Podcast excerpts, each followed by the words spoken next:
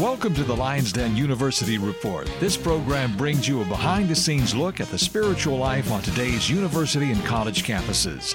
Now, here's your host, Glenn Bailey. And my guest for this broadcast, as well as the previous broadcast, Dr. James Tour of Rice University, which is down in Houston, Texas. But he's here to speak at the conference. And uh, Jim, again, welcome to our microphones. Thank you. And you're speaking here at the Conference on Science and Faith. What are you speaking about? Tell us a little bit about the talk uh, that you'll be giving. I'll be speaking on the mystery of the origin of life and to show you how scientists are utterly clueless on how life came about. Life should not exist. And the, the lifelessness that we see on other planets is exactly what we should expect when you look at the chemistry behind life. Uh, uh, all of life has to come from some non-life if what we if if if we believe what is taught to us. And if that be the case then how do we take simple chemicals and and make the elements that we need the compounds that we need to to have life? So we have to have proteins we have to have nucleic acids we have to have carbohydrates and we have to have lipids. And all of these structures all of these structures are complex organic structures, and we have to be able to make all four classes of these. And generally, if you have a, a lipid, that is a chiral molecule. All, all of these are chiral, meaning they're they have handedness to them. They are one mirror image and not the other. Very hard chemistry to envision, very hard chemistry to do, even in a modern laboratory to make these. But to think of how this could come about on a prebiotic Earth, before biology, very hard to fathom. And so everybody is clueless. And the problem is that most people think scientists understand. And I am here to say scientists do not understand. Mm. And that's why when I say this so emphatically to their face, they don't argue with me because they don't understand. Because all I have to do is say, show me. Right. Show me the chemistry. Show me the mechanism. It's not there. That's what I'm here to testify of. Right. And you're a chemist and dealing with chemistry at the molecular level. And you see that uh, these processes that we've been, you know, the average person is taught about evolution and how the primordial soup or other varieties of uh, explanations of how life began, and you're saying uh, that uh, from an understanding of the chemistry, it's impossible. It's impossible just looking at the chemistry. And it's not just making the four classes of compounds. People will say, oh, well, we have amino acids. Well, they weren't chiral. And then how do you hook those amino acids up? How do you cause them to hook up together? They don't just do that. If you build a, a an amino acid uh, uh, synthesizer, a protein synthesizer, you have many, many protection, deprotection steps to go through in order to do this sort of thing. How do you do this on a prebiotic earth? The same thing with the nucleic acids, the same thing with the sugars. I mean, it's highly complex. And then you have the entire assembly problem. How do you have all of those assembled? So, a lot of what we do in our laboratory is nanotechnology, where we build nanosystems. How do you take now molecular constructs? How do you take molecular constructs and build them into the features that you see in a cell? It's very hard to envision how to do that. And, and so you have to now assemble these into a higher order structure. Nothing is known about this. Even just hooking together simple carbohydrates to make the structures that you need is exceedingly difficult. If you just have six carbohydrates of all the same carbohydrate structure, you can hook those together in over one trillion different ways. If you have the wrong one, a cell will never operate. Right. How do you do that? Mm. And so you have this, this entire assembly problem. People will say, oh, people have made protocells. They have not. They have made vesicles. They have made lipid bilayer vesicles. That is not a protocell. Has almost nothing to do with a cell. A protocell, a, a protocell would really have to have the two lipid sides. The two lipid sides have to be different in their constitution. You have to have proteins. You have to have ionophores moving in and out of those. You have to have a whole display, a vast display of carbohydrates hooked together in the right order, displaying from that. And then all of the organelles inside that have to have their own constitution of lipid bilayer. No one's ever made a protocell. No one's created life. And that's the problem. People think scientists have done it. They've taken the, the gene sequence, they've taken the, the code, the genes the genome from one cell and put it into another, and people say they have created life. They have not. If I have one car and I take the little computer box out of one car and I put it into a different car, that doesn't mean I made the car. I just took one piece and I put it in another. Right. We are so far from making life. And the problem is that most people think that scientists have made life, so much so that even professors themselves think that scientists have made this. It's Right. not that they're lying. They themselves, if they're not exactly in that area, they themselves are confused about this thing. Sure. And uh, one scientist uh, said to me, uh, he said, uh, uh, the average person sees the design in nature, the complexity that speaks of a, a designer, and uh, you have to be educated out of it. Okay, that the educational system is basically programming people to believe the impossible is true, and uh, probably because there's a spiritual war going on in the within the world, and uh, Satan would love people to not be able to believe, as some have said, the first page of the Bible. Uh, how can you believe the rest of it? And but you say, as as a chemist, uh, highly credentialed and uh, proficient in your field, uh, that uh, people have been misled. Yeah, as a, as a Christian, I believe that, that, that everything has been created by God. He made the heavens and the earth, and all things have been created through Jesus Christ.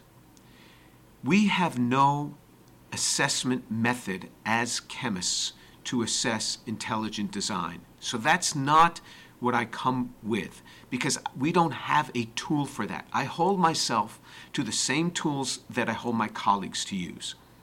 So we don't even have a tool for that. All I do is I come and I break down their strongholds by showing that they have no evidence that these things could spontaneously arise. Not only do they have no evidence, they have no proposal on how this would happen. They are so utterly clueless. As scientists, using all the tools we have, we are so clueless. And I just allow that thing to come crumbling down. We don't have a tool for intelligent design. All I have to do is break this thing down, and people go, "Whoa, what is this?" I mean, just just uh, uh, just a few weeks ago, I was in a medical center speaking, and I got done.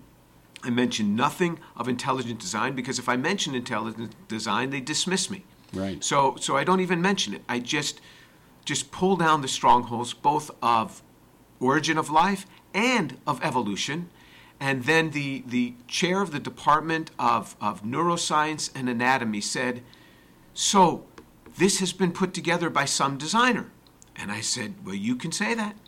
You can say that. I'm not going to say that because as soon as I say that, I'll be dismissed. Right. But if you want to say that, go ahead. All I have to do is pull down their stronghold, and then the obvious comes forth.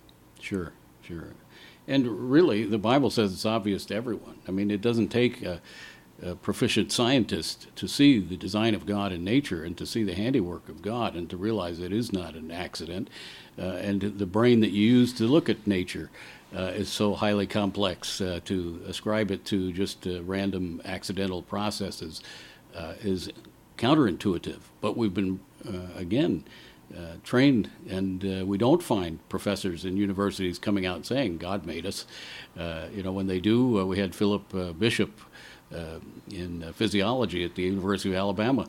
And when he was first a professor there, he started uh, including one class on how human physiology uh, shows the evidence for God. And he got reprimanded for that. And but after four years, he was such a great professor. Uh, he sued the university over that, and they finally said that he, he could only share that information in a particular time and place agreed to by the university. So you know, freedom of speech is out the window. But uh, they never uh, challenged his qualifications, and he was promoted and got a raise in the middle of suing uh, the University of Alabama. And God has used him in a mighty way. But he doesn't use that lecture in the United States. In foreign countries, they have more freedom of speech actually than uh, than here, to be able to go farther than just giving uh, scientific evidences. But the average person uh, is going to be held responsible to know that God exists, aren't they? In the scriptures, doesn't it teach that they will be without excuse? The scriptures teach us that every knee will bow and every tongue will confess that Jesus Christ is Lord to the glory of God the Father. This will happen. So, what the future holds is quite different. My task is just I am going out and looking at the scientific evidence. I never use the Bible to show that that uh, um, God exists in my classroom. I don't do that. I teach at a secular university. Right. What I do on these sorts of lectures is I just talk about how clueless we are. We have no idea. All I have to do is show the science, show what we understand and what we don't understand. And then people say, well, one day we might. And I concede, one day we might see how all these things come together. But we are so far from that today. And so to project as if we know is wrong. And it's the same on evolution, evolution of a complex system. You know, evolution is a very slippery term because we can do directed evolution in the laboratory where we go through these cycles over and over again. But you show me examples of evolution of a complex system where one system morphs into a totally new system. And the thing that people always will present you with is they'll present you with the immune system. Lots of papers on the immune system where the immune system morphs based on what's presented to it. And I agree, it does. But I've never seen an immune system change into a digestive system or an optical system or an auditory system. It remains the system that it is. Right. Not only do we not see it, all I ask them is show me a proposal on how it might happen. You don't even have to show me where it happened. Just show me a proposal on how it happened.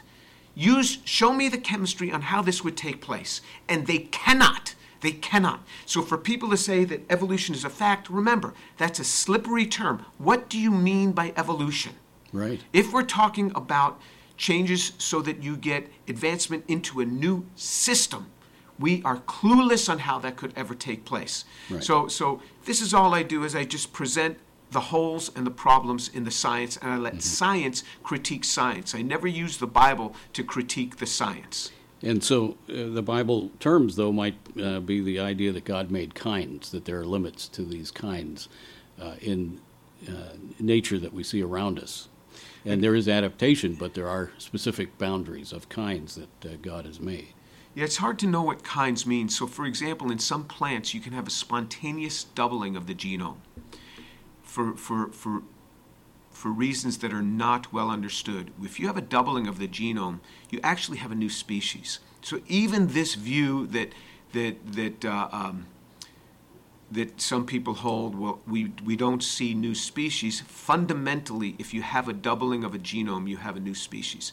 So, uh, um, so I want to be careful about even using those terms. I, I have to be more careful than, than most people do because I'm going right at the scientists using their science. Sure. And now you said that you teach the Bible study, and I believe you shared uh, last uh, interview uh, that you had 150 uh, students and others in your Bible study that you teach every week. And how do you recruit uh, people for that Bible study? How do they find out about it? Well, uh, it's mostly word of mouth. Um, uh, student, students hear from other students and other people there.